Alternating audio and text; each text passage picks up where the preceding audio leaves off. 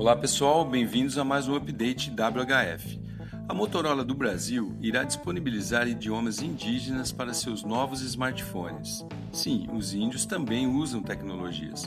Hoje no Brasil são cerca de 225 povos espalhados pelo território todo, que falam mais de 180 línguas e dialetos diferentes. Mas os mais comuns são o Yangatu, falados na Amazônia, Colômbia e Venezuela, e o Caigangue, falados no sul e sudeste do país. Para viabilizar esse projeto, a empresa precisou realizar uma vasta pesquisa que começou em 2018 e terminou só agora.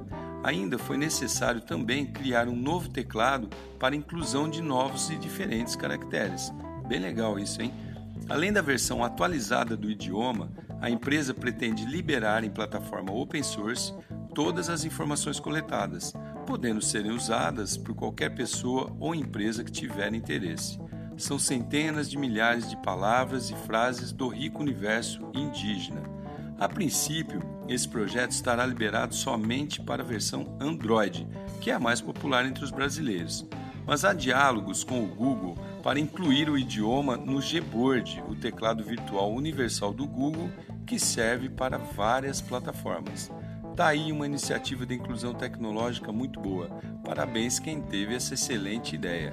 Sou Cássio Bettini compartilhando temas sobre comportamento e inovação oferecidos pela WHF. Até a próxima.